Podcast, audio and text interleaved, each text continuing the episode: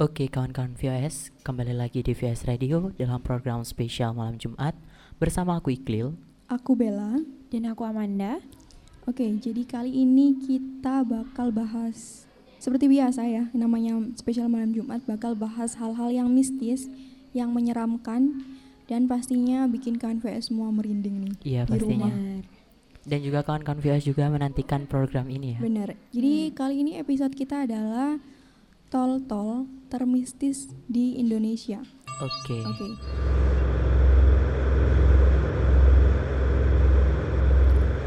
Oke kawan-kawan VOS, kembali lagi di VOS Radio dalam program spesial malam Jumat.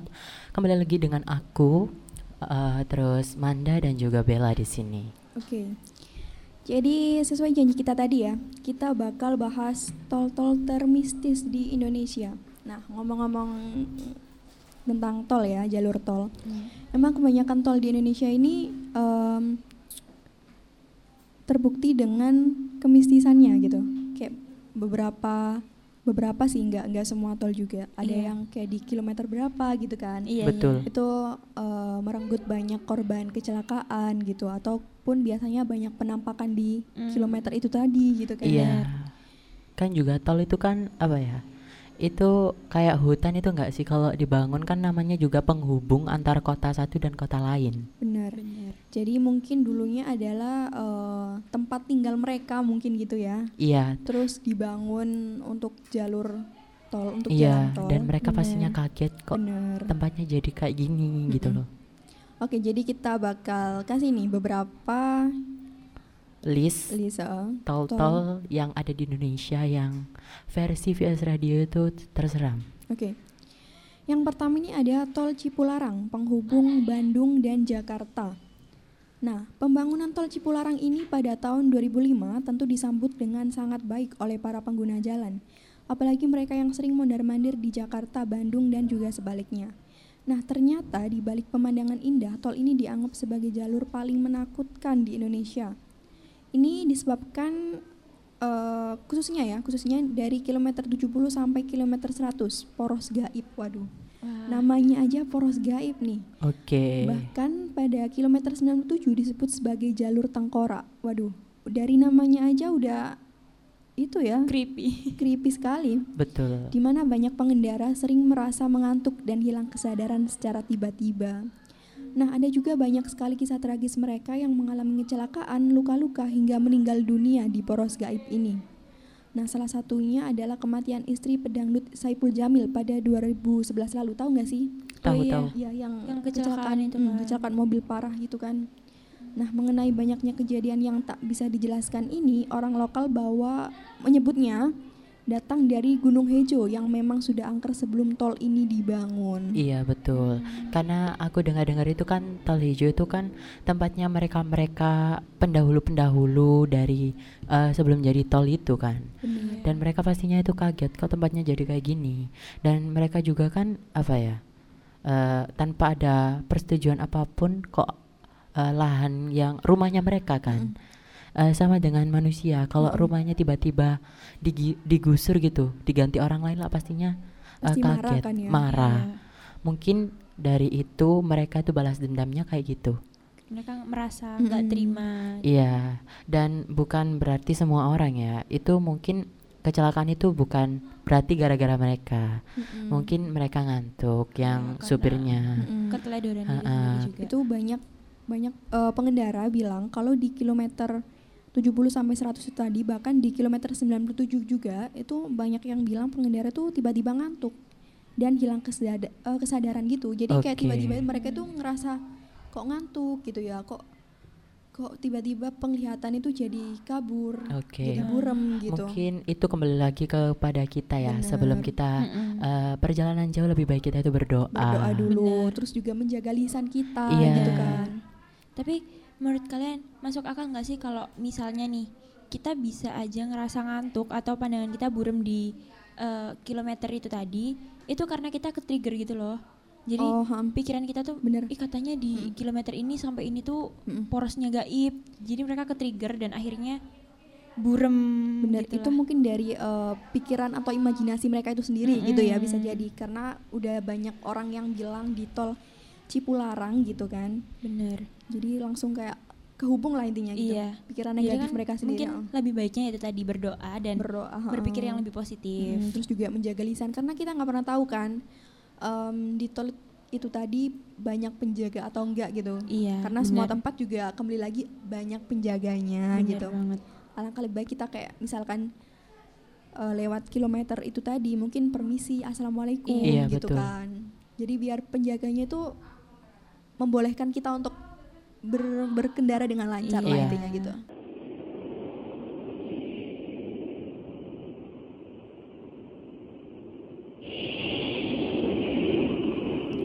Oke, kembali lagi di VS Radio di, Di program spesial malam, Malam Jumat. Jumat. Oke, tol selanjutnya nih yang menjadi list horor di Indonesia itu ada Tol Cipali, penghubung Cikopo dan juga Paliman. Dibanding Cipularang, Cipali terbilang baru karena dibangun pada 2015 lalu. Jalan sepanjang 116,75 km ini juga sering dianggap angker dan banyak menelan korban jiwa. Bahkan setelah 10 hari diresmikan oleh Presiden Jokowi, sudah terjadi 30 kecelakaan yang menewaskan sejumlah orang.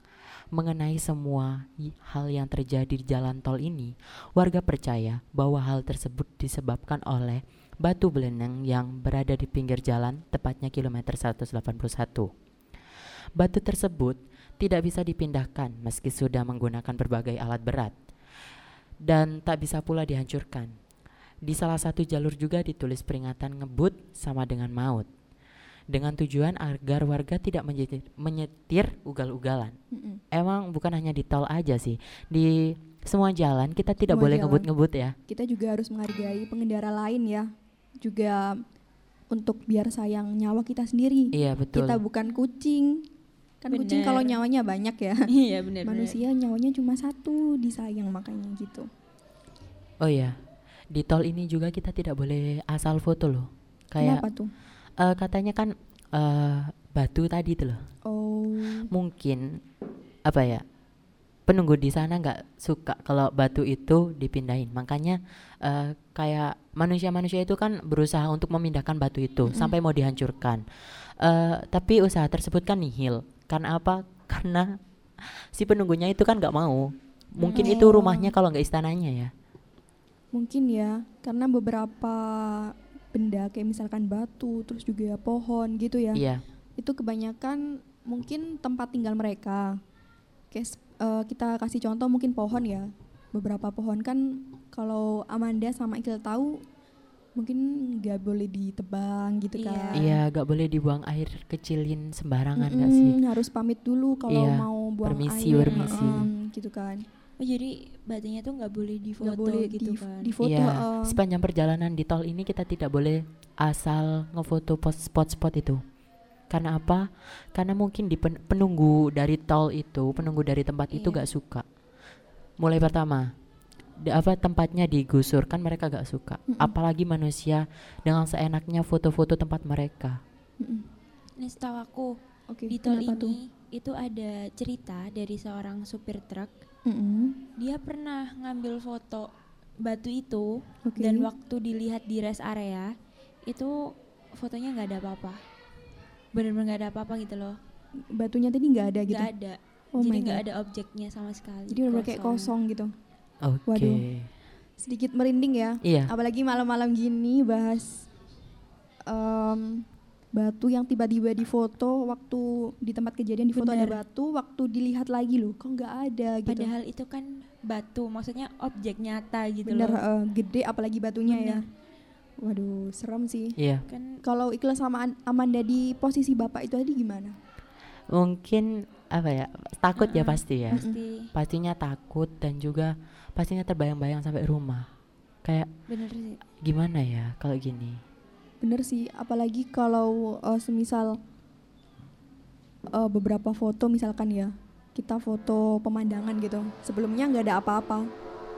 Tapi waktu kita lihat lagi ternyata Mm-mm. ada penampakan bener atau ada sekelebat bayangan. Waduh. Aduh, Eh, mungkin kalau aku ya feelnya pasti beda maksudnya kalau kita lihat penampakan secara langsung Mm-mm. terus kita foto waktu kita lihat hilang itu hal yang wajar karena kan makhluk makhluk seperti itu emang nggak bisa gitu loh Mm-mm. untuk ditangkap dengan layar HP Bener kayak beberapa aja gitu kan. Mm-mm. Nggak Tapi nggak kalau- semuanya. batu sebesar itu di foto terus tiba-tiba hilang pasti merinding banget sih kalau aku ya Mm-mm. oke. karena serem banget gitu Iqbal punya cerita nih tentang tol Cipali ini penghubung dari Mm-mm. Cikopo sampai Paliman. Mm-mm. Tapi jangan ke mana-mana karena ceritanya ini apa cukup serem Waduh. dan bisa menjadi pelajaran buat kawan-kawan VS yang ada di rumah juga. Oke, kembali lagi di VS Radio. VS keren dalam program spesial malam Jumat bersama aku Iqlil, Bella dan juga Amanda. Oke.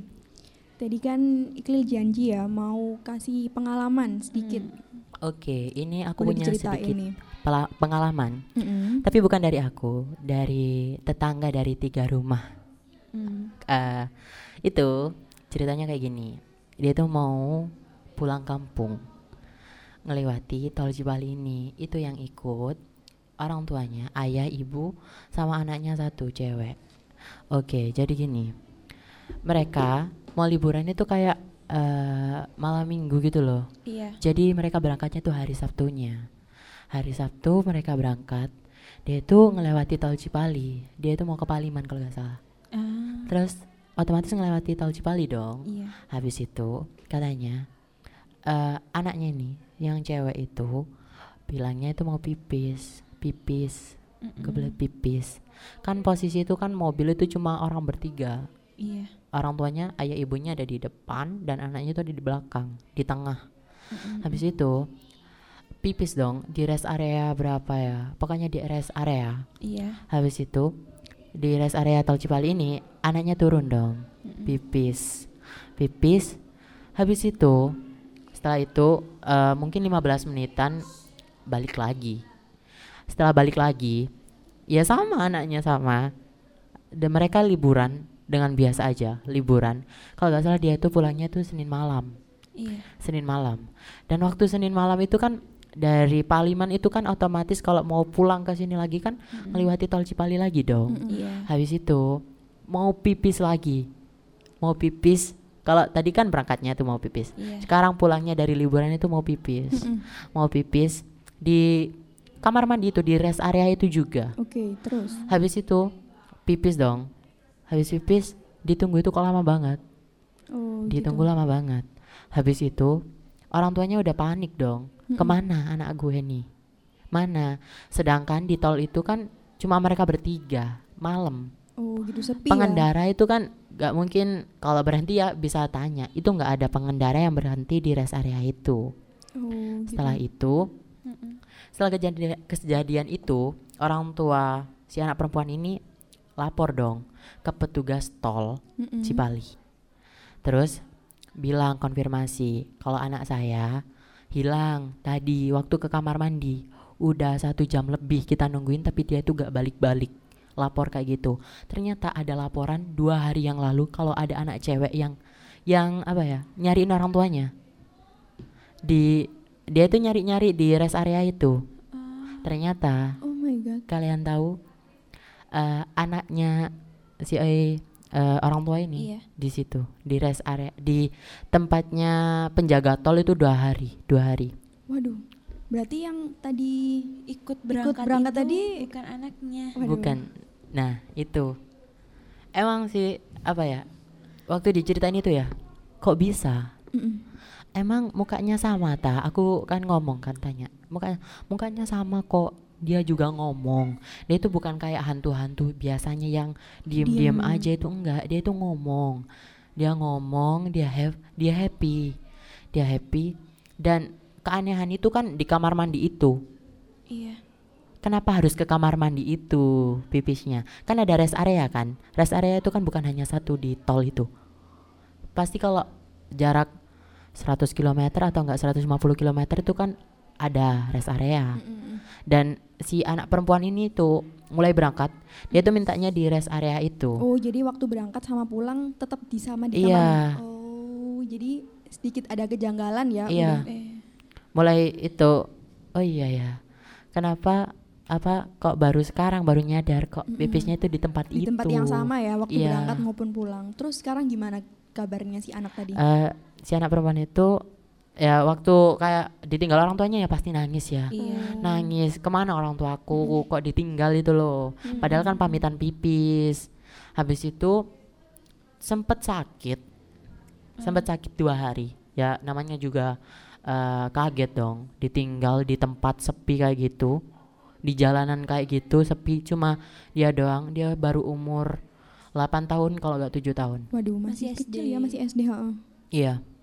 Dan otomatis kalau anak seumuran kayak gitu kan cuma bisa nangis. Iya.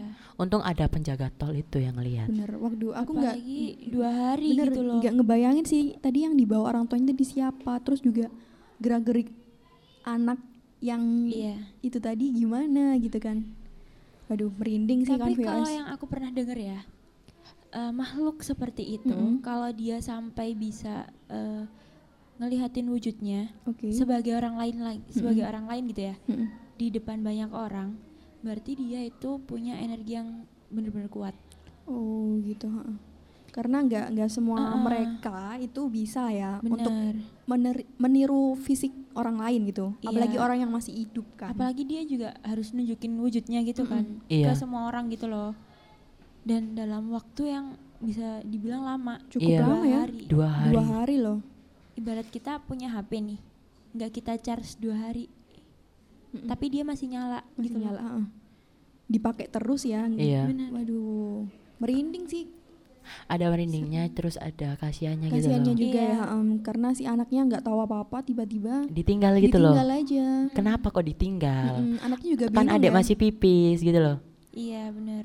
Tapi orang tuanya juga gak Pasti salah juga sih. sih. heeh, iya, karena- soalnya si makhluknya itu benar-benar katanya itu persis banget kayak anaknya. Bener. Orang kalau hantu biasanya itu kan pucat ataupun Mm-mm. itu, dia nggak sama, bener, benar-benar sama. Waduh, ini bisa jadi pembelajaran sih untuk semua kanvias ataupun untuk orang tua orang tua ya, Benar. Biar Mungkin lebih baik diantar, diantar, Iya. heeh, diantar. ditemani. Karena itu kan nggak diantar langsung ke kamar mandinya, cuman di apa ya, diantar sampai mobil dan Oh, jadi mobilnya turun di pinggir jalan gitu iya kan di pinggir tol, dan terus anaknya, anaknya turun sendiri. Iya, Waduh, Hmm. berarti kita harus lebih mengawasi ya. Mungkin Mungkin yang kalau yang punya adik kan harus lebih diawasi lagi.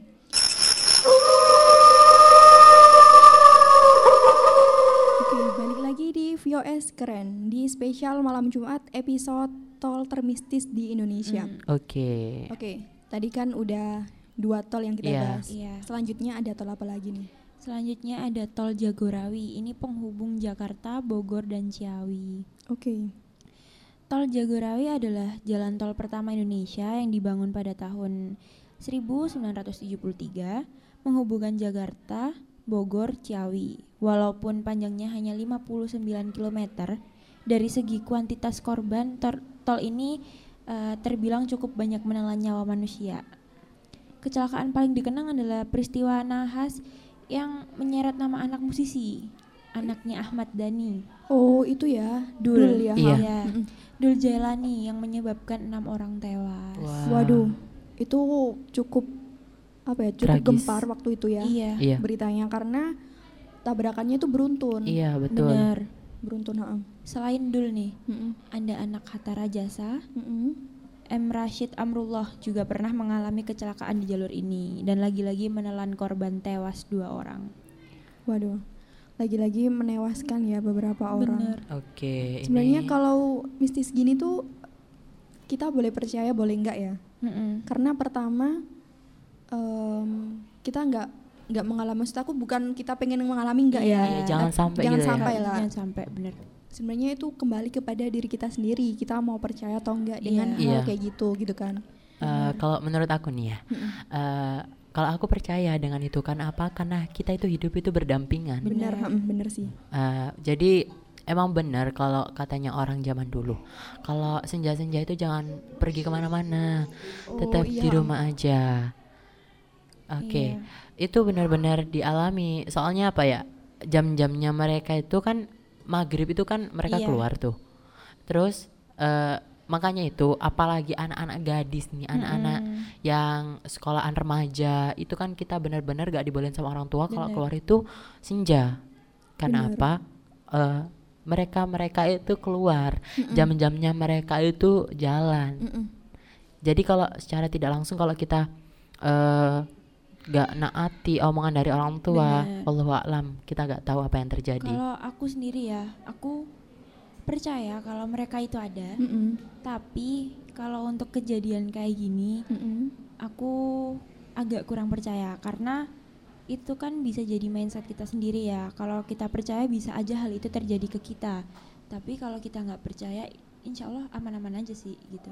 oke jadi balik lagi ya Ikil percaya Amanda kurang begitu Mm-mm. percaya Iya, kalau Bella nih, kalau aku sama sih sebenarnya percaya nggak percaya iya, Bener. karena gimana ya kalau dipikir mistis juga mistis kayak tadi yang kita bahas batu Mm-mm. tadi kan Bener. tapi kalau dipikir logika juga bisa kan Iya. entah itu orang yang ngantuk gitu Mm-mm. terus kecapean di dalam mobil makanya nggak bisa diangkut. Mm-mm, Nah, jadi kalau ngomongin kemistisannya nih ya, mm-mm.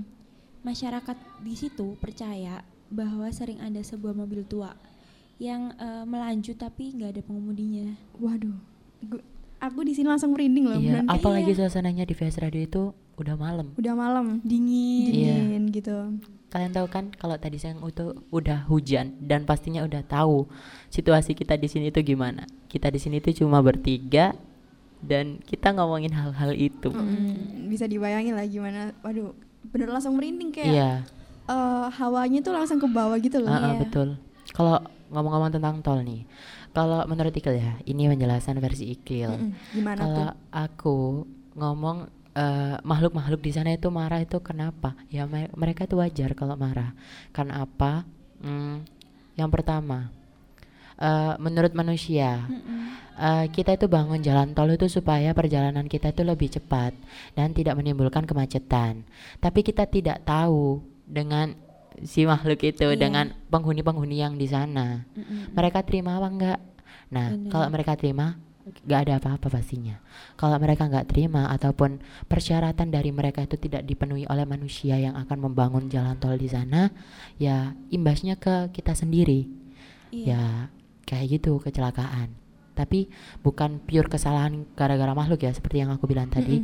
Itu juga bisa karena ngantuk. Karena ngantuk. Gitulah pokoknya jadi kalau mau perjalanan kalian itu benar-benar harus fit gitu loh intinya Nah, makanya itu makanya itu kan di tol itu ada rest area itu kan Iya. untuk Istirahat. benar fungsinya rest istirahat area untuk itu makan untuk kalian istirahat bukan Mm-mm. berarti rest area itu kalian itu langsung eh, jalan aja Mm, bukan Iya. berarti kalian oh 15 menit lagi kok pasti bisa kok nggak ngantuk kok dipaksain Mm-mm. kalau Nggak dipaksain itu boleh. nggak bisa kan apa tubuh kalian itu udah apa ya udah capek bener nah pasti imbasnya itu kalau kalian eh, nyupir nih ya imbasnya ke itu Iya. pastinya kalian nggak fokus Makanya ya tuh jalur kan bakalan ngerasa apa ya makin angker kalau pengemudi itu lalai Nah, nggak di memperhatikan saat lampu. kalian capek nih makhluk-makhluk itu malah akan lebih ngegoda Malah- kalian Iya, bener.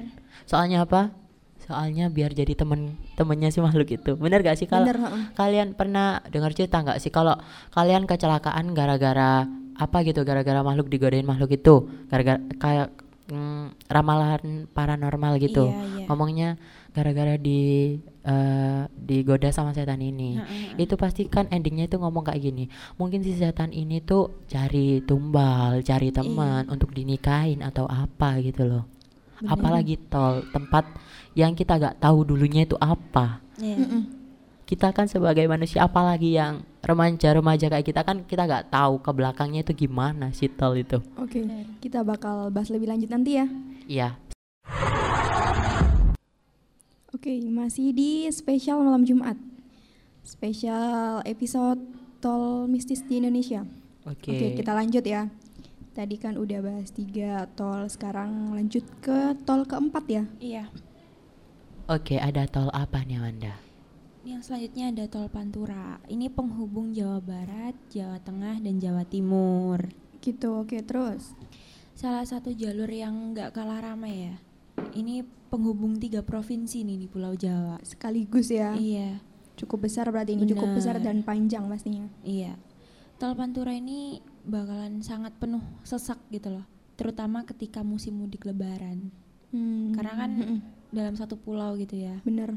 Apalagi kebanyakan kan Bener. kalau orang yang mudik itu kebanyakan dari Jawa itu sendiri gitu. Mm-mm.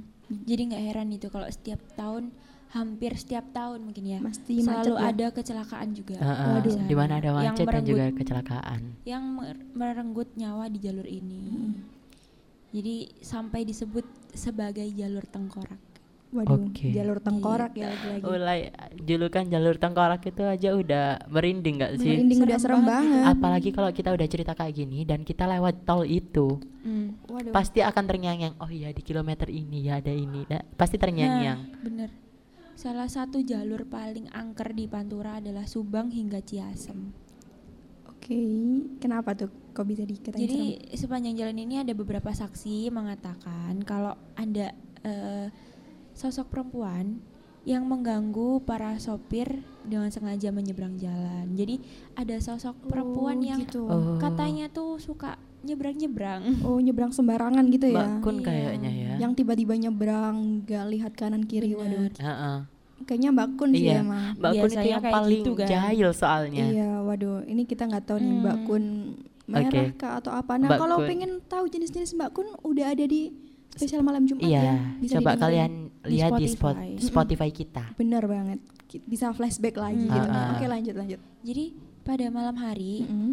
eh, si makhluk ini, si mbak-mbak ini juga suka iseng sam apa ke semua pengendara gitu loh. Mm-mm. Jadi semua pen- pengendara itu bisa ngerem secara mendadak. Jadi itu yang Oh, gitu, mengakibatkan ah. kecelakaan. Oke. Oh, jadi Gitu. tiba-tiba tuh waktu eh, misalkan eh, kendaraan yang bawa barang gitu ya. Hmm. Misalkan kayak truk atau apa lewat jalur tol tadi, tiba-tiba ada sosok cewek nyebrang tanpa Lihat, lihat kanan, kan kiri. langsung Bener. nyebrang otomatis si supir kan langsung rem dadak Iya. kan nah Iya. itu yang nyebabin kecelakaan Kecelakaan. dan juga mungkin si supir itu udah ngantuk, udah Mm-mm. pegel dan kurang konsentrasi untuk Mm. eh, berkendara. Makanya si Mbak Kun itu juga lewat langsung rem dadak dong dan juga yang ke belakang itu tiba-tiba ada sepeda apa Bener. mobil. Mobil. bro itu ya beruntun Iya.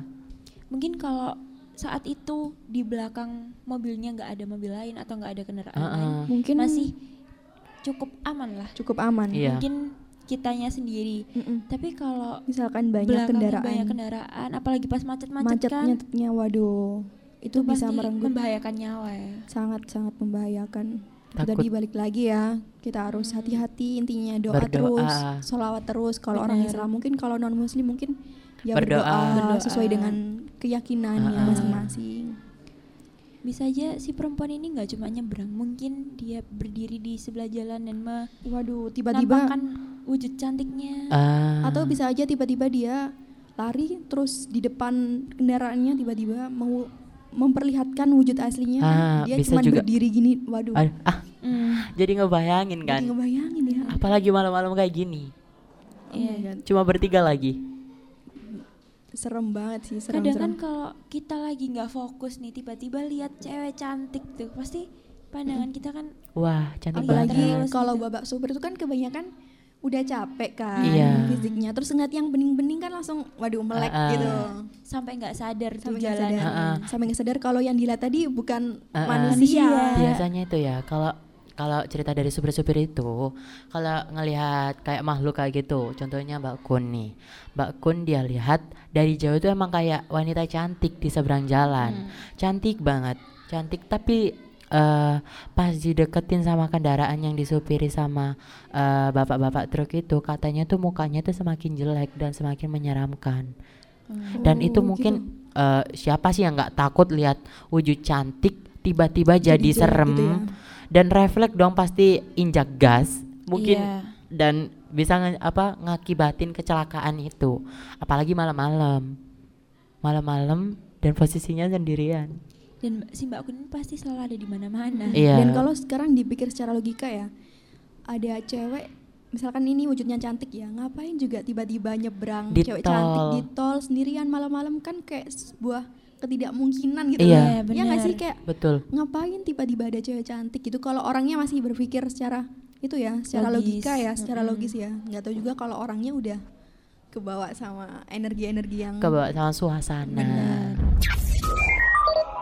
Oke kawan-kawan VOS, kembali lagi di VOS Radio dalam program spesial malam Jumat bersama aku Amanda dan juga Bella di sini. Oke, nggak Iya. terasa ya, udah hampir satu jam nih. Kita kita- udah nemenin kawan-kawan VOS yang ada di rumah, spesial bahas tol-tol horor yang ada di Indonesia. Benar. Oke, semoga em, referensi yang udah kita kasih menambah wawasan dan juga pengetahuan untuk kawan VS semua. Oke, dan juga pesan dari Iqbal di sini jangan berhati-hati dalam berkendara, Bener. jangan lupa berdoa karena di setiap tempat itu pasti ada penunggunya. Oke, mungkin ada pesan dari Bella sama Amanda nih buat kawan-kawan VOS yang ada di rumah. Eh, mungkin pesannya itu tadi sih sama lebih berhati-hati dan jangan lupa untuk menjaga lisan intinya. Iya, sama juga. Jangan lupa berpikiran yang positif juga. Iya. Oke, waktunya kita pamit ya. Ya, di sini aku Iqlil undur pamit. Aku Bella juga undur pamit. Aku Amanda undur pamit. See you di spesial malam Jumat minggu depan ya. Oke. See you, bye bye. Bye bye.